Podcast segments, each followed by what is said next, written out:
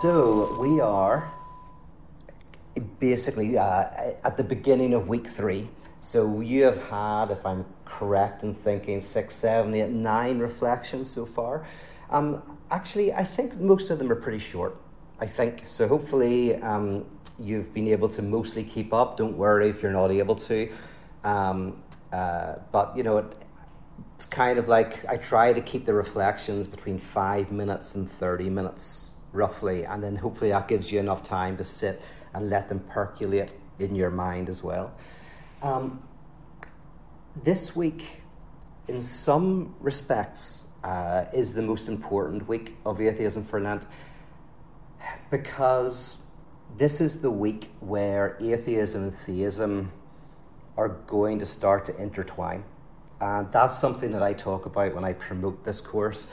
Uh, you've heard me say that we think of atheism and theism as separate things uh, that kind of like stand on different sides of the debating uh, stage. And I've argued that that actually their relationship is much more interesting and much more intertwined. And I've talked about this idea of affirmation, negation, negation of negation, which is basically what is called dialectics in philosophy, where a thesis, a position, gives way to its critique, and that critique gives way to another critique, and that second critique, the critique of critique, uh, opens up a new affirmation, becomes a new type of positive position. And then that can be negated. And then that negation is negated into a new affirmation. And that's the process that now is kicking off, right? So, in the first few days, week one, we had, broadly speaking, because think about each week as a painting, right? So, we're painting a picture. And the first week, was traditional theism, the belief in God, looking at those arguments. Um, and this year, I went for the kind of philosophical arguments. Um, and I think I said to you last week, I'm glad I did that in one way, but also I know it's maybe a boring way to start. Uh, I think next year I'm going to take the less philosophical arguments, but the ones that are more persuasive, um, like existentially. So I might do that next year to mix it up. So this year I went for the rigorous ones, um, and you get a sense of okay, these are the arguments for God. And we did already talk about this that those arguments are generally in their original context not designed to persuade anybody. They're more designed as a type of faith seeking understanding. So a person might find themselves already believing in God, and then they want to be more rigorous in what they mean by that, and those arguments have often been used to, to do that. Then we've looked last week at a lot of the kind of traditional atheist arguments, um, and I tried to give you some of the best. Uh, the, you know, new atheism fits very neatly actually with the week that you've just done. Um, it's and I'll just double check and make sure you can hear me good. Sometimes I talk and someone says the, the audio's off or something, so I, no one's cracked up, right? Um, uh, you know, the arguments of new atheism, um, some of them are strong, some of them are weak or whatever, but these were kind of like, I think, some of the strong versions of these atheistic critiques. And this where you've come to this point is probably not very new to you. Even if the arguments are new even if the people are new that notion of affirmation and negation is very common. But that's where things usually stop. And i hear all the time people say to me uh, they use the terms christian or atheist right? And just in, in conversation you go oh you know that, that person's not a christian they're an atheist. As if you know atheism stands opposed as a negation to Christianity. And that's a very kind of like it's almost it's not something you, you even think about. It's the kind of water in which many of us swim. But this week is going to begin to uh, kind of make that much more nuanced. And we're going to discover there a form of atheism that is embedded within the Christian tradition. Oh, yes. So, um, a form of atheism, there's forms of atheism in other religions as well, but primarily we're looking at the Christian tradition here. but that there's a form of atheism that is a purification, um, a type of spiritual practice um, that's actually even more radical than a lot of the kind of atheistic critiques that you saw last week. And the first kind of theological form of atheism that I think is systematic and rigorous is the mystics. Um, it starts with someone called Pseudo Dionysius, uh, and this idea that there is things that we can know, things that exist, and there's things that don't exist. But God, if God means anything, means a reality that is hyper present, that is so real we cannot conceptualize or experience. And this tradition uh, is very, very rich and leads to a lot of the discussions that we'll be looking at in future weeks. Uh, the first person you're looking at is Maimonides, who um, has a very famous argument, um, which is called cataphatic theology, which is a theology of negation. That basically every time you say something about God, you're you're not saying something positive. Um, at best, you're saying like if you're saying God is good, you don't mean good like us.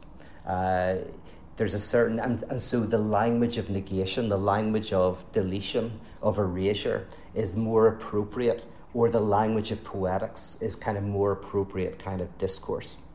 So this is the mystics. And if you think of them, I was thinking about what would a mystical response be to someone like A.J. Ayer, who you looked at last week. So A.J. Ayer, as you remember, he says the burden of proof lies on the theist. So the negative atheist doesn't need to put arguments forward for why they don't believe. What they do is they wait for someone to present an argument. So if you're the theist and I'm the atheist, and the negative atheist, I'm going to say to you, listen, tell me what you mean by God, right? Tell me what you mean by that term, and tell me why you believe. And in good faith, right? I want to do that in good faith. Uh, and I think A.J. Ayer wanted to do that in good faith. And then I let you explain to me the concept of God and why you believe in that. And then I critique it back and forth and, you know, see if I'm persuaded. And I looked at some responses to that argument. So one of the famous responses is from the Reformed epistemologists, people like Alvin Plantinga, who he kind of turns it on its head and he argues, well, no, the burden of proof is actually on the atheist, right? Uh, and then there's others who want to say, well, the burden of proof actually lies equally with both parties. Both parties actually kind of believe the same number of things. It doesn't look like it, so the negative atheist says, I don't believe in God. But there is hidden within that certain affirmations. Just like if I say, I don't believe that science can reveal truth right? If I say that I don't believe science can reveal truth about the universe, that is a negation. I'm not affirming anything. I'm I'm saying something I don't believe in. But if you poke at that enough, you'll find there's an affirmation in it, which is I'm saying I'm believing that language does not touch physical reality. So the scientific method only tells us about uh, uh, the mind only tells us about kind of how human beings see the world, not the world as it is. So there is actually an affirmation in it, and you know, that's the argument. So those are a couple of arguments we looked at last week. But the mystic who would who would listen to Ayer would take the position of A.J. Ayer, would say, and they would take both positions in a way, right? They would say, every time I have a concept of God, um, I need to pick it apart and critique it. Because any time that I reduce God to some object of knowledge or even experience, what I'm doing is I'm creating an idol, an idolatry. Idolatry coming from the term eidos, and eidos was where we get ideology and this kind of the idea of essence, that we can know the essence of God. That is idolatry. And so there has to be this even more radical atheism than Ayer, which is the idea that it's not that you'll ever get a concept that is appropriate. Um, the word is a the signifier. The signifier God is a unique signifier because it signifies something that you cannot grasp. It signifies something that is beyond all conception. And so atheism becomes not an enemy, not a necessary evil, not even like as iron sharpens iron, you know, you can kind of like gradually get a better and a better understanding, which some people um, think within the church sometimes is that what, what happens is the more you deconstruct, the more you'll be able to reconstruct something better. So you knock down the old house so you can build a better house. The, the mystics want to kind of go all the way and go, no, no, no, there is no reconstruction, because that reconstruction, no matter how good it is, is still an idolatry. Um, to use an analogy, you could say that um, theology is like architecture, it's a building. In the aftermath of an, of an event, I'll come back to what I mean by event in a second, but in the aftermath of something, this event that, that we might call religious experience, uh, you might build a little shack of a theology, right? So you're not a very good architect, you build a little shack, and that's your theology. Or you could build a great chapel, a great cathedral. And the cathedral is better than the shack, right? But both of them are just responses, worshipful responses to an event that is beyond all conception. And someone like Thomas Aquinas, funnily enough, although he's in week one, and um, this is one of the things to keep in mind is just because I put somebody in a particular week, very few people will be boxed there. I'm just using them to paint a picture of a certain way of thinking. So someone like Thomas Aquinas, at the end of his life, he had an experience at Mass, and he said, What I have experienced today has made everything I've written but straw. I shall write no more. And he stopped writing, and soon after that, he died. And it's not that he rejected everything he wrote, uh, he just and he just knew that no matter how great the the corpus um, of knowledge and of insight he had, uh, it was but straw in comparison to this event of God that is beyond all, all knowledge. So here you can begin to see, hopefully, how uh, the mystical tradition, by and large, takes on all of the atheistic, critiques, and in fact, often has developed some of those um, themselves. Even someone like Karl Barth. Um, you know, had a, has a very strong kind of atheistic dimension to some of his work. One of his most fam- or his most famous book is the Epistle to the Romans, where he basically argues that God is the great no, the great a kind of a great crisis uh, that doesn't kind of help us understand or build. It kind of God is a wrecking ball that smashes things. Um, and that's and being kind of in the in the event of God is an experience of radical unknowing. In fact, one of the reflections this week is from a little book by an anonymous writer called "The Cloud of Unknowing," and so that that phrase "into the cloud of unknowing" or the dark night of the soul is an attempt to articulate this radical kind of theological atheism um, there's a numerous brilliant thinkers who have talked about how atheism is closer to God than theism. Um, people like Simone Weil, who might be in this year's course, can't remember if I kept her in, um, but she's been in all of the, the previous ones. Uh, Heidegger said that, Paul Tillich has said that, uh, a guy called Ernst Bloch has said that, Slavoj Žižek. Uh, various thinkers have talked about atheism as this radical negation that is not opposed to the affirmation of God, but somehow deepens it.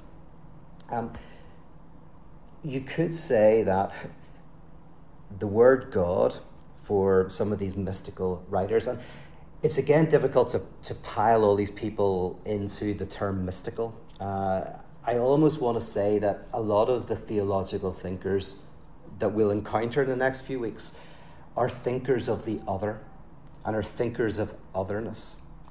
And what I mean by that, philosophers use the word other with a capital O often to signify something that is utterly beyond us, something that we cannot reduce to understanding, to a reflection of ourselves. And that term, um, you know, it remains very alive, and we're going to look at that, as I say, in future weeks. So these are thinkers of radical otherness. And otherness is so central to what it is to be human. Um, and by that, what I mean is we are driven by what we do not have. We are driven by what we do not understand, uh, by what we cannot articulate. Even the very beginnings of language.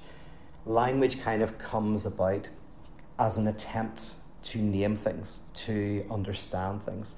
And the frustration and the inability to say something actually generates this multiplicity of words. Uh, you know, poetry is most alive when it's trying to speak of something that it can't articulate. That's when the language becomes richest, uh, whenever it's kind of stretched to breaking point, and stretched to such a point that something sublime kind of shines through. It's like uh, the example of if you say to somebody, Words cannot describe how much I love you. That's a failure, right? Words cannot describe how much I love you in a way that is a failure of language. But it's a successful failure, right? It's a failure that succeeds in its failure. Like, that is really the best way to express love. Um, not necessarily in those exact words, but expressing love through articulating the failure to be able to express it, right? And then to use analogies. Uh, it actually communicates what it, what it seems to not be able to communicate. The sublime kind of like shines through uh, the cracks. And even desire itself. You know, we desire to go places we've never been. The scientist, the biologist is interested in what they do not know. The physicist is looking at the cosmos and asking the questions about what we don't yet have an answer for. So you could say that to be human is to be drawn to small o otherness, right? Small o otherness is anything we don't currently know, but we could know. Um, I love watching YouTube videos of things that I don't know anything about. And it might be computer programming. I was recently looking at how microchips work. Uh, you know, I just I don't know how they work, and I was like I so I watch YouTube videos on this, and I'm drawn by. I'm sure many of you have done this. If you're late at night, watch some YouTube video on some random thing, and it's really interesting. So small O otherness is you're drawn to things that you do not know. Big O otherness is the idea that there is potentially something that is not provisionally unknown, right? Unknown because we don't currently know it, but it's also possible that there is a dimension to reality that is inherently unknown. Now, what the mystics talk about is they say that something remains through the most radical negation and questioning of that, the most radical atheistic um, pulling apart of all of our conceptions of what that might be. Something persists. Uh, and someone like Jean Luc Marion, he uses the term counter experience. He doesn't say you have a religious experience, he would say you have a religious counter experience. Um, it's a kind of experience at the limits of experience, it's a paradoxical form of experience. Now, one way to understand this um, is uh, one of the videos I was watching a while back was uh, uh, some some people here are mathematicians. I've watched some of those YouTube videos, and one of them was talking about could we experience something that was, say, a, fifth, a five dimensional object in three dimensional space, right? So you have something of five dimensions. Uh, could is that something that is completely impossible for us to have any experience of? And uh, the response is, well, no, we could, right? And the way it can be explained is if you imagine living on a two-dimensional plane, right? So you're in a two. You live in a, you live in two dimensions, um, and a three-dimensional object comes into that experience, right? Comes into your two dimensional world. What would it look like? So imagine a sphere, right? You have a sphere, so three dimensional object, and it goes into a two dimensional world. If we're in that two dimensional world, what we're going to see is a dot that gradually becomes a circle that gets bigger and bigger and then gradually gets smaller and smaller back into a dot. Right? So if you imagine the sphere going onto a page, as soon as the sphere touches the page, there's a dot on the page. And then if you can imagine the sphere going through that page, that dot would become like a circle. You know, the circumference of the sphere, you would see the circle grow, and as, and as the sphere passes through the piece of paper, then the circle would get smaller and smaller into a dot. um, and in a similar way, the mystics talk about certain types of experience that that lead that kind of the individual feels is being touched by a compl- something completely other, right? So and, and this bedazzlement, decentering experience, paradoxical experience. Burning bush is a good example of like a, a paradoxical experience. Um, Marion calls this a saturated phenomenon. You know, saturation where you're kind of so overwhelmed, over but bedazzled. It's tr- it's a trauma. Now, again, without getting too overly spiritual, there's very natural versions of this. So, trauma is an example of this. A trauma, one way of thinking about a trauma is that it is an experience that you do not have the symbolic ability to, to grasp. It, it overwhelms you. So what's happening. Is so like children have traumas all the time, right? In the sense of they're feeling things, whether it's hunger or coldness or you know, um, illness. They don't have the language to be able to understand what they're feeling. So, but they're still feeling it. There's something going on that is that short circuits them, and that's a kind that short circuiting is a little bit like what a lot of the mystics talk about is kind of, as religious experience. It is radically transforming, and it's we're unable to kind of kind of put it into our categories of understanding, uh, but we cannot help but be in awe and fear and wonder at this event. Now, I don't want to say too much. I'm not actually going to introduce the individual readings. I want you to come across them and experience them for yourselves. Um, but what I can, what I'll say is this: is you know, from a philosophical perspective, the question is, well, is that a reasonable position to have, right? And uh, there, that's not something I want to get too deeply into, but people like Jean-Luc Marion, who I mentioned, is a philosopher who says that actually this makes total sense it is possible that there is some absolute other God, right? That we that we can feel overwhelmed and short circuited by, but unable to grasp. That is theoretically possible. Um, Anselm says the same thing. Uh, for Anselm, he says, well, there are things that exist in reality and that we can conceptualize. Um, there are things that exist only in our mind, right? That don't exist in reality. So let's take a, a painting. I'm about to paint something. It exists in my mind, but not in reality. And then I paint it. Now it exists in my mind and it exists in reality. And then he says it's possible that something can exist in reality but cannot be contained by the mind. And he says, and if that exists, that would be God, right? God is a signifier of something um, for the mystics, God is the signifier of something that exists in reality but cannot be contained by, by thought or experience. Um, and this opens up something incredible. Like the, the, the mystical tradition remains alive and well uh, in, in the scientific world and in the world of philosophy, in the world of theology, in that uh, what is birthed through that uh, tradition is the idea that nothingness or otherness is as important as what is, that what we can see and what is the same.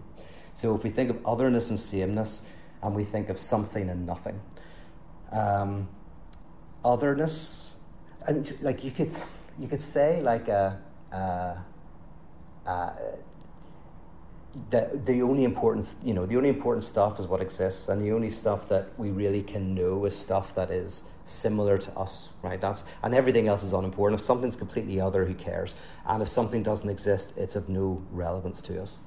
And that's a you know a common sense kind of idea. But even with something like mathematics mathematics took a massive leap forward when they symbolized nothing right zero, right? Zero is, and zero for some was a very threatening thing, right? There was a, there was a theological dimension to that. Um, I don't know how big this really is. There's, I think there's controversy about it, but there's definitely some uh, in the church where did not want zero because there is no lack, there is nothing, there is no nothing. And to, to sim- signify zero, to signify lack, is in a way um, they thought un, unchristian, right? So, but zero was this signifying of nothingness that is, of course, incredibly important. And then we have negative numbers, which are even more interesting minus one, minus two, minus three, right? and then imaginary numbers, etc., and real numbers. Um, so, the, there is increasingly an interest in not simply what exists, but the importance in our lives of what doesn't exist or doesn't or we cannot conceptualize. Uh, again, trauma is a good example of something that happens that is, in a way, other, but incredibly uh, uh, real. Um, another example would be uh, a lot of us have alternative worlds in our minds. So we're existing in a world uh, where we're married to a particular person, or we got a divorce, or we lost a job, or we live in a world where we have a whole pile of experiences, but we have alternative worlds where things were different, where we're with a person that we're not with, where we um, took a different path in our lives. Right? That alternative universe doesn't exist. Right? It's just a fiction. It doesn't exist, but it's but it has a real impact in your life. And sometimes you have to give up those worlds. We have to realize that those worlds are fantasies, right? And that, that are actually making us depressed. so we live not just in terms of, of of the world, the life that we have, we also weirdly live in worlds in which uh, which don't exist. The other thing about being human is we don't just live with who we are. Part of us is who we want to be, um, who we long to be, who we regret not being. Uh, to be human is to live also between what we have and what we don't have, right? So it's not just what we have; it's what we don't have is important as well. So the mystics are part of this, they're saying, well, God kind of like is an interesting signifier of something that is the most important thing, that is not a thing, that doesn't exist, at least does not exist like regular objects. So for the mystics, God hyper exists. God exists in such a superabundant form that we cannot speak of God. And so atheism then becomes as I say, this purification process. And it's a radical atheism because a lot of philosophical atheism is provisional. It's like you may come up with a concept that I believe in. I don't currently believe in any of the concepts of God that I've heard. But if I'm a consistent atheist, then I have to admit that maybe you'll come up with a concept that, that I will be convinced by. Whereas the mystics are even more radical atheists because they say there will never be a concept of God that lives up to God, right? So there, it's, it's, a, it's an atheism which in advance shuts off any possible conception of God as an idolatry. Um, now, the week after this, we're then going to see a negation of this, and then the week after that, we're going to see this other negation of negation, and we're going to like see how this notion of otherness um, can express itself in kind of different ways. But this is really the, the first, and the, the reason why I'm saying this is kind of such an important week is because this is the first point where it's very hard to go where does atheism stop and theism start right where they're, they're so like eh, the, the mystic will always welcome the atheistic critique the more the better um, one of the most famous I think this is in the uh, the reflections. This line of Meister Eckhart's, "I pray God rid me of God," right? Which is this idea like every time I say God, it is less than God. So my prayer to God is to rid me of God, and in that movement between naming and unnaming, that's the space of faith, right? And uh, Marion calls this the space of denomination. So you, to nominate means to name, to denominate means to unname. And so the, the person of faith nominates and then denominates. They say God and they say that is less than God. And you know, I like the term denomination. Churches are called denominations, right? They are the places where you should dename. They are the places where we try to rid ourselves of this kind of idolatry. This is why Rudolf Otto, who again is a reflection this week, he, um, you'll see in his work that he says that the experience of a fear and a terror and a kind of awe-inspiring shuddering is the kind of the basis of the religious experience. That's it. It's the basis of the religious faith is not some sort of intellectual affirmation, um, but a sense of awe at something holy, holy other something wholly other that we find ourselves caught up in. And so the mystic is not someone who's going to argue for God or for some sort of object, but they will speak of a kind of sense of a traumatic um, type of encounter or event or an, an, a traumatic form of experience in which um, they feel undone, some otherness that calls to them and that they want to live in fidelity to, that they want to find a way to do justice to in song, in speech, and in works. Uh, protecting that experience, so not kind of like reducing it to some idol, to some ethos, to some idolatry, to some ideology, but to somehow have an expansive language that um, is a type of praise so let's say a theopoetics rather than a kind of a theology. So that's basically what you're going to encounter this week. And there's a you know there's some music, there's some uh, you know different kinds of ways to, to go about that, and um, I think that's all I want to say about the mystics. Yes. So to, to be clear, then this is the first week in which you'll experience the negation of negation this is the first week where hopefully you will um, understand dialectics by just feeling it, just saying, oh, right, okay, these now are coming together in a, in a kind of interesting and more rich way. Uh, and uh, yes, this notion of God, the three letter word God, as a signifier that signifies something that cannot be signified, right? That's, that's why it's a unique signifier. Um, there's it's maybe there are other signifiers that do this. Um, in psychoanalysis, there's there's the term the phallus, which is similar. It, it signifies something that that doesn't exist. Um, but yeah, God is is a word in in language that tries to have a space for something that is not reducible to uh, even not reducible to economy. Not it's not something that can be bought or sold. It's not something that can be grasped, and this is this is very key in terms of the contemporary world where increasingly, you know, you, every, the only thing that counts is kind of like uh, what um, Byung Chul Han talks about: the world of pure positivity, the world of achievement, the world where um, everything is possible, and where there is no real otherness there is otherness, things that you don't have, but you can achieve. You can kind of try and get those things. You can try to be whole and complete. You can, you know, you can try to to um, in the, like almost you've got a superego conjunction to enjoy and to have.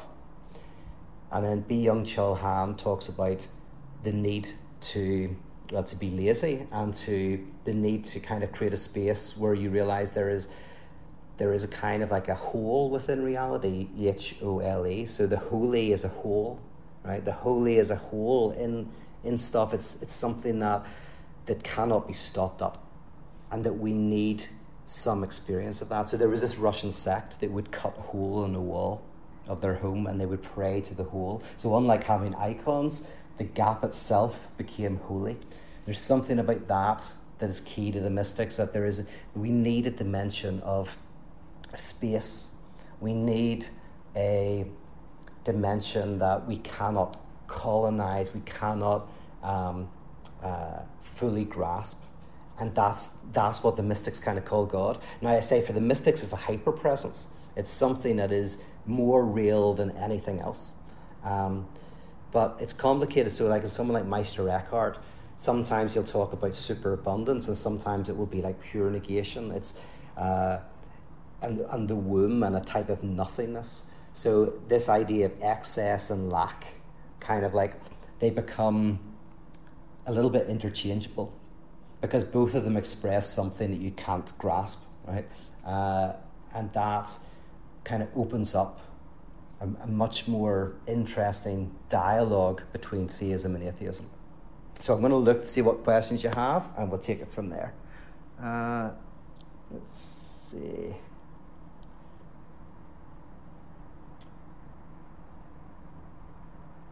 Oh, Courtney says, I don't remember anything from AJ Ayer this week. Was it AJ Ayer? Am I wrong? Oh, Antony Flew. Sorry, it was Antony Flew. Thank you. Sorry, Courtney. Um, we didn't do AJ Ayer. Uh, I don't know why he was in my mind. He will be in a future atheism for Lent. But yes, Antony Flew. That's who I met. um, oh yes, now I confused everybody because someone else was going like, oh, I think maybe AJ Ayer is coming next week. No, um, AJ Ayer was this kind of. Uh, uh, he also had a radical kind of atheistic argument. Um, he kind of argued just that the, the arguments for God or against God are utterly meaningless. So, and that was his kind of position. So that was confusing. Um,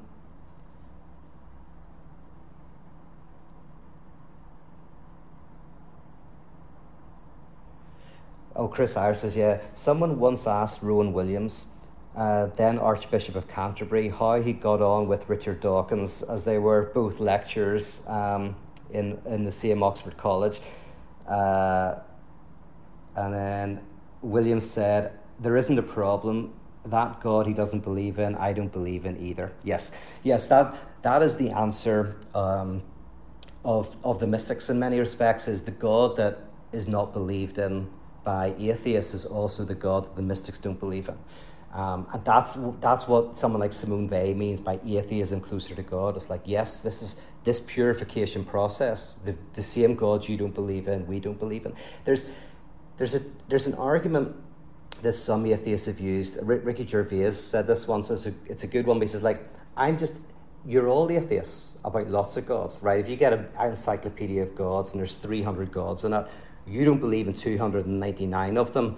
You just believe in one and I just believe I just don't believe in that one either, right? But then the mystic's response to that is yes, no, you're absolutely right. We actually every conception of God, all 300 in the encyclopedia, are uh, attempts to grasp what cannot be grasped. And theology, at its most mature, is a deconstructive theology. So, theology at its best is a type of language that auto deconstructs itself that leaves room for the radical unknowing. And so you see this, for example, in uh, the Hebrew scriptures, where you have, interestingly, uh, lots of names for God.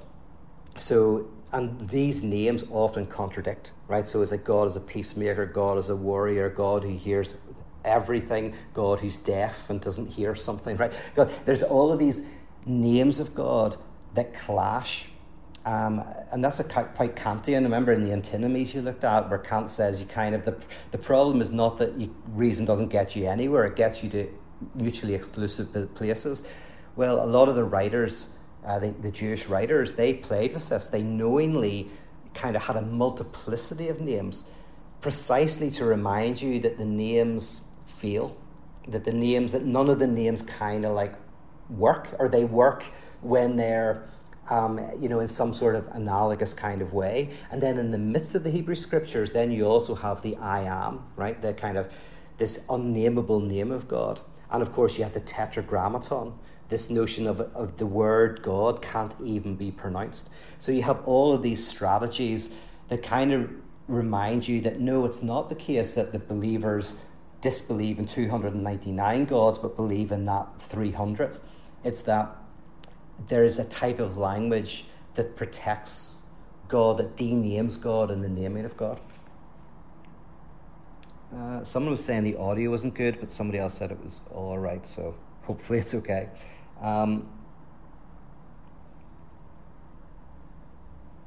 oh, yes, Courtney said the discussion of the five dimensional object in the three dimensional universe reminds me of Flatland. Yes, that's, uh, yeah, I remember Flatland. I've never read it. Is it just a short story? It's just a little short story, isn't it? Because I know of it um, and I know the concept where it's people who live in a two dimensional world, isn't it? So, yeah. Um, that's that. The reason why I use that example is that some mystics they, they write in a very sophisticated way about very unique types of experience that, as I say, Marion calls counter experience, that is similar to the sphere coming into the two dimensional object. So, whenever you read Rudolf Otto uh, this week, he's one of those people who he says, like, there's a certain form of tremor, of awe and terror that is I mean, it's kind of like anxiety, right? Anxiety does not have a traditional object, right? So, fear, the way people often think about is fear has an object and anxiety doesn't. Now, just to, if anyone is into their psychoanalysis, the idea anxiety does have a type of object, but it's it's not it's not the type of object that fear has, and that's kind of what Rudolf Otto is saying is that that in human experience there are affects that, um, that are best understood as encounters with something wholly other. Uh, oh, this is moving. Let's see. There's lots of conversation. This is good. Um, oh, John, let's see. If negative theology is grounded in the notion of plenitude beyond us, how do you relate this to lack as absence in Lacan? Um, and that's a great question. So what John's asking is, and uh, I think it was um, was it Dawn last week? Was it is it Dawn's your name? Um, he was, uh, you're, who was kind of like seeing where this is going. John, you're kind of seeing where where this will go. Is I'm trying to, and it's very hard for me to do this. I'm trying to stick with what the mystics are saying, uh, which is John uses the word plenitude, right? So the, the mystics, and Anselm is key in this. Anselm is basically saying God is an excess, a plenitude, an overwhelming experience.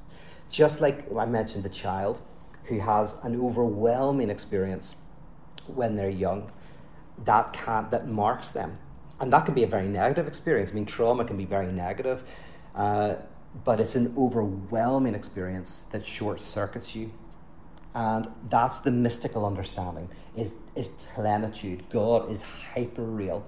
Um, and so that's why we can't name God. And then John is saying, well, how does that connect with the idea of lack, negation, negativity?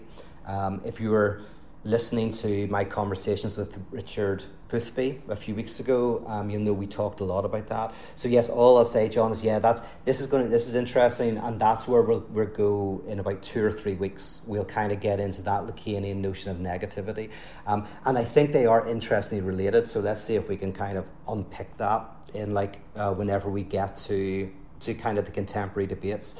But yeah, the, it's good that John mentioned plenitude because that is a a really important word for uh, the mystics, for people like Pseudo Dionysius, where God is, let's say, a hyper presence, a hyper reality.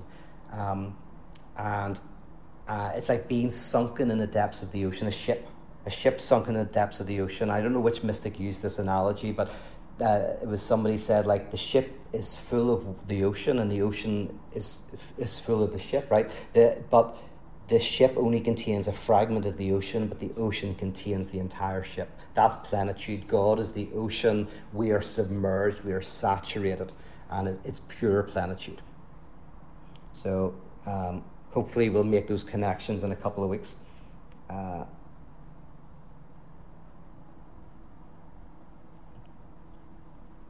oh yeah, Tibu says, uh, and this is about last week, but I like what you're saying, so I'll, I'll bring it up. You said, um, would, um, would the handicap of non-existence found in Gasking's proof from last week be a feature, not a bug, a lack within God? So so the last one you did, which I hope you enjoyed, I think it's very funny, was is the ontological argument for the non-existence of God.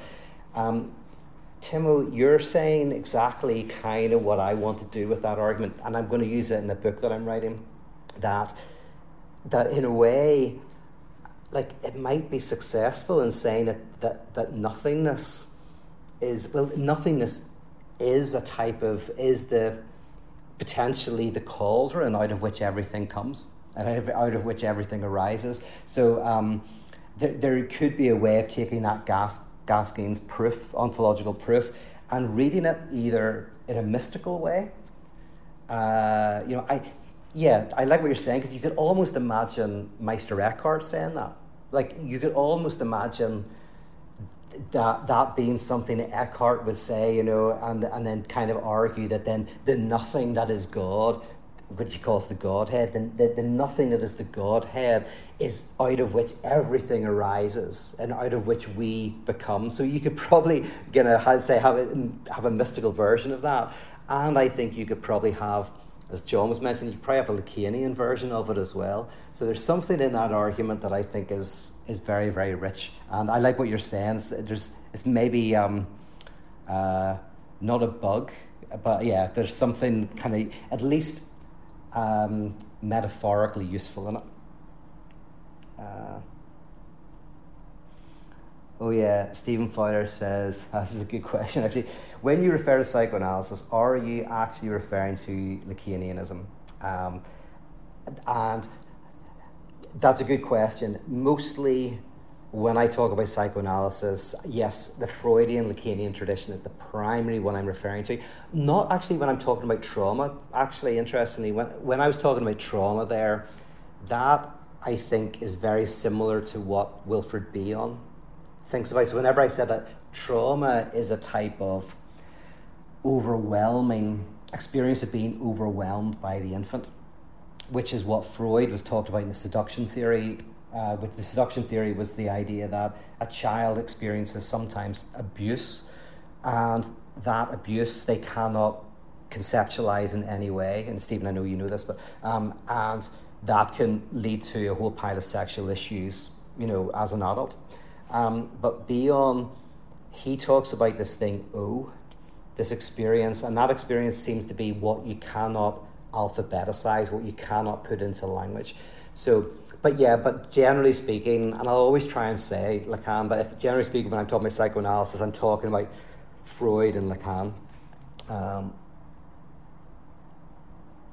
oh, Derek says, where can I read more about these Russian uh, wall hole prayers? I've searched before and come up empty, but I find the idea really compelling. Derek, I'm the same as you.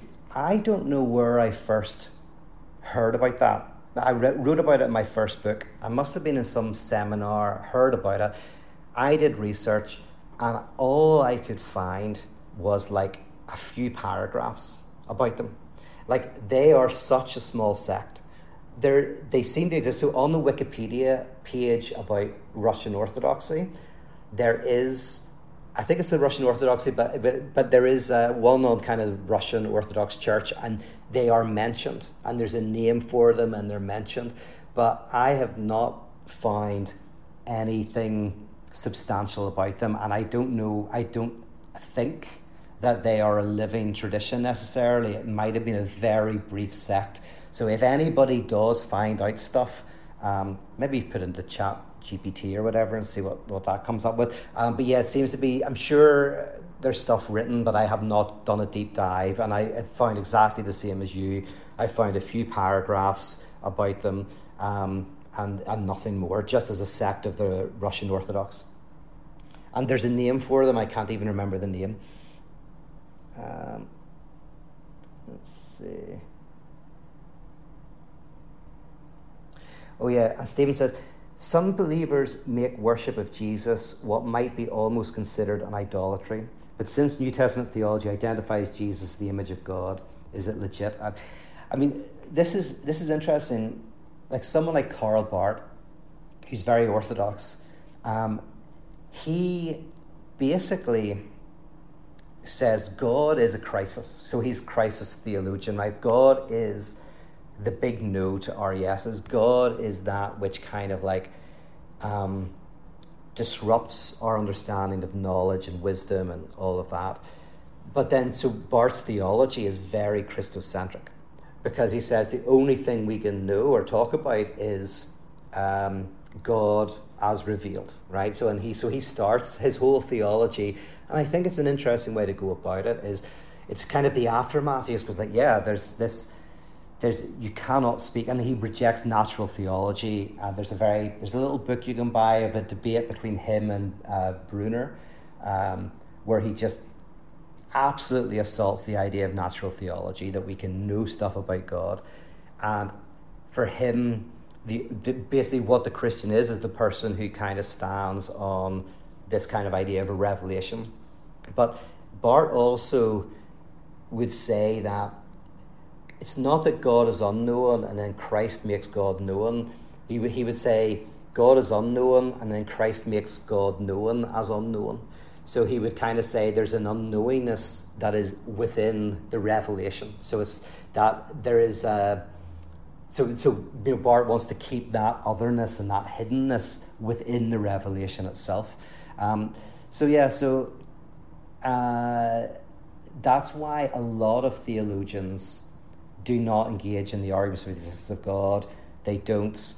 Um, even people like Schleiermacher and stuff like that, they start from this idea. Like so, Schleiermacher famously starts from the experience of utter dependence. This idea that I am absolutely dependent, that I feel that I am not the my own source, and that I feel that I and everything is utterly dependent. This is this this sense, and and then that, and then out of that, they read, say, the Bible and Christianity and the, the sayings of Jesus um, as a way of holding that and making sense of it. I guess I would say this, this because I'd say that what one would say is the teachings of Jesus are do not reveal or reveal and conceal. So parabolistic speech. Um, you cannot get a theology from Jesus in a way. Like parables both reveal and conceal.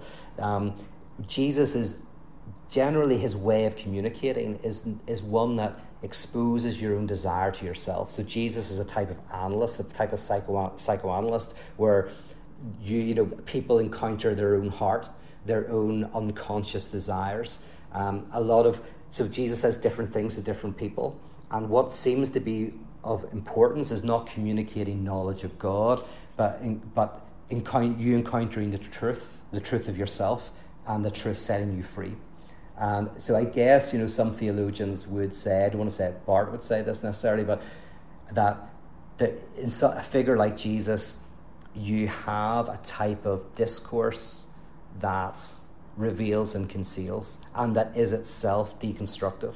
Um, and of course, you know, confessional Christians would say, and, and Jesus reflects and is, is, is, is God incarnate. So the, the unknowingness is there. And if I use an analogy, it's like in, in Newtonian science, there is what you know and what you don't know. And the ultimate unknown in Newtonian science is why the world has these constants. So there's the unknown, God is the unknown, and then everything else can be understood in, in contemporary physics, there is an unknown within what we know.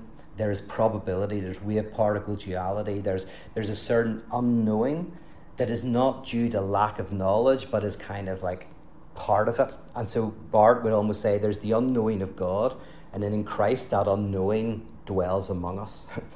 uh, I don't know if that's answering your question at all, but that was kind of what you sparked in me. Uh, Oh, yeah, and then this actually follows on from Stephen. So, how does the mystic wrestle with the incarnation? Um, okay, in, in, a nutshell, maybe I'll just I'll stick with what I said about to Stephen. There is that for someone like Meister Eckhart, I think what he finds in the Gospels is uh, a type of encounter with this radical otherness. And you could even say the reason why we have four Gospels rather than one. Um, and there was there was a theologian who tried to merge them. Like you think about it, like why have evangelicals, for example, not tried to make one gospel, right? Because you'd think that that would be something you would do. Because if, for example, you believe right, the Bible is without error, without contradiction, then it would kind of make sense to just kind of mer- merge them all into one, not to exclude the four, but you could merge them all into one. But it was Tatian, I think it was pronounced Tashian, who wanted to do this, and he was condemned as a heretic, right? So um, there's an idea that, that an event has happened that created four different testimonies that don't fit together, that don't neatly nestle in, and that actually that's part of the power of the truth. So, in the same way that if someone is in court and they're saying that something very traumatic happened to them, if they're able to give one very consistent way of description, it's that hints that they're lying.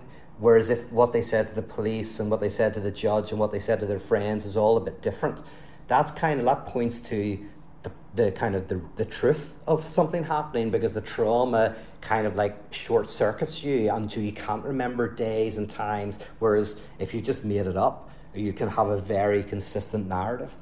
In the same way, these four gospels themselves, that very structure kind of like um, hints at uh, this explosion of of the unknown. So you know that that could be one way of thinking about it. But that's a, that's a big question that I'll, uh, I'll avoid. um, oh, Phil's saying he also wants to know. So maybe we need to, to do something more on that. I, I would say, like, the th- this is one of the things I like about Richard Boothby's work, is Richard Boothby has given, I think, a really powerful expression of the importance of Jesus within religion and within Christianity. And by that, I mean that what he argues for, but this is going, we're going, we're going three weeks ahead, so I won't say too much, but, but he argues that, that Jesus gives us an image of someone who says, if you want to experience and encounter the unknown, God, God, the absolute other, you encounter that by being open to the absolute other within your enemy and within your neighbour. So uh, this is Richard Boothby, is not any best, but this is and this is what I would say, right? So I'm giving you my thoughts here. Is that that I think what's really interesting about Jesus and what and what makes Jesus a central figure is not what he was, not the miracles necessarily or the sayings of Jesus, many of which have been said by other people and you know have a tradition before him. What was really interesting was was that this notion of the unknown remains fundamental within the Gospels, remains fundamental. But the unknown is focused to the human other, to the other. Uh, and you can even see this in the Gospels, where, not the, sorry, the New Testament as a whole, where there's this idea that you should love God. And then you get this idea that you should love God and love your neighbor that they are basically the same. They look alike, right? Love your God, love God, love your neighbor. And then later on, I think it's in one of the letters of John's where it just says love your neighbor, right? And then and, and in doing that, you're loving God. So it starts love God with all your heart. Then it's kind of love God and love your neighbor, and then it's like love your neighbor. That's it. And if you love your neighbor, you love God. And if you don't love your neighbor, you don't love God, even if you say you do. So that might be that might be a I don't want to say a mystical way of understanding Jesus, but it's definitely what I think and what Boothby thinks is that there is something about that Jesus and this idea of otherness. It's central to religion. I mean, if I was to kind of try to articulate what religion is, for me, religion at its best is a sensitivity to other, capital O otherness. That's what it is. Um, religion in different forms is is a type of attempt to wrestle with, to tarry with, to um, keep open the space of radical otherness. And in the figure of Jesus, it is in the encounter with the other that you encounter this otherness. Don't know if the mystics would say that, but that's what I would say. Uh, oh, yes, and Phil looked up Wikipedia. I think old believers, the old ritualists, has them listed as a minor group. Yes, the hole worshippers, die, daimiki, or something like that, relinquish the use of icons and pray to the east through a hole in the wall.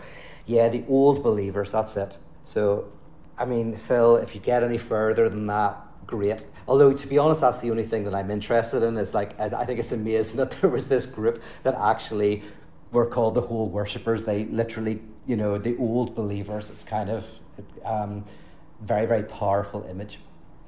Okay, I don't want to take up too much of your time because this you've got so much happening, er, and there's so much happening on the WhatsApp group. I don't know about the others. Facebook I don't really use, but WhatsApp's been very lively, um, and that's great because you are having a vital conversation with each of these reflections, and also you're seeing a vital conversation. I've kind of artificially constructed a type of vital conversation.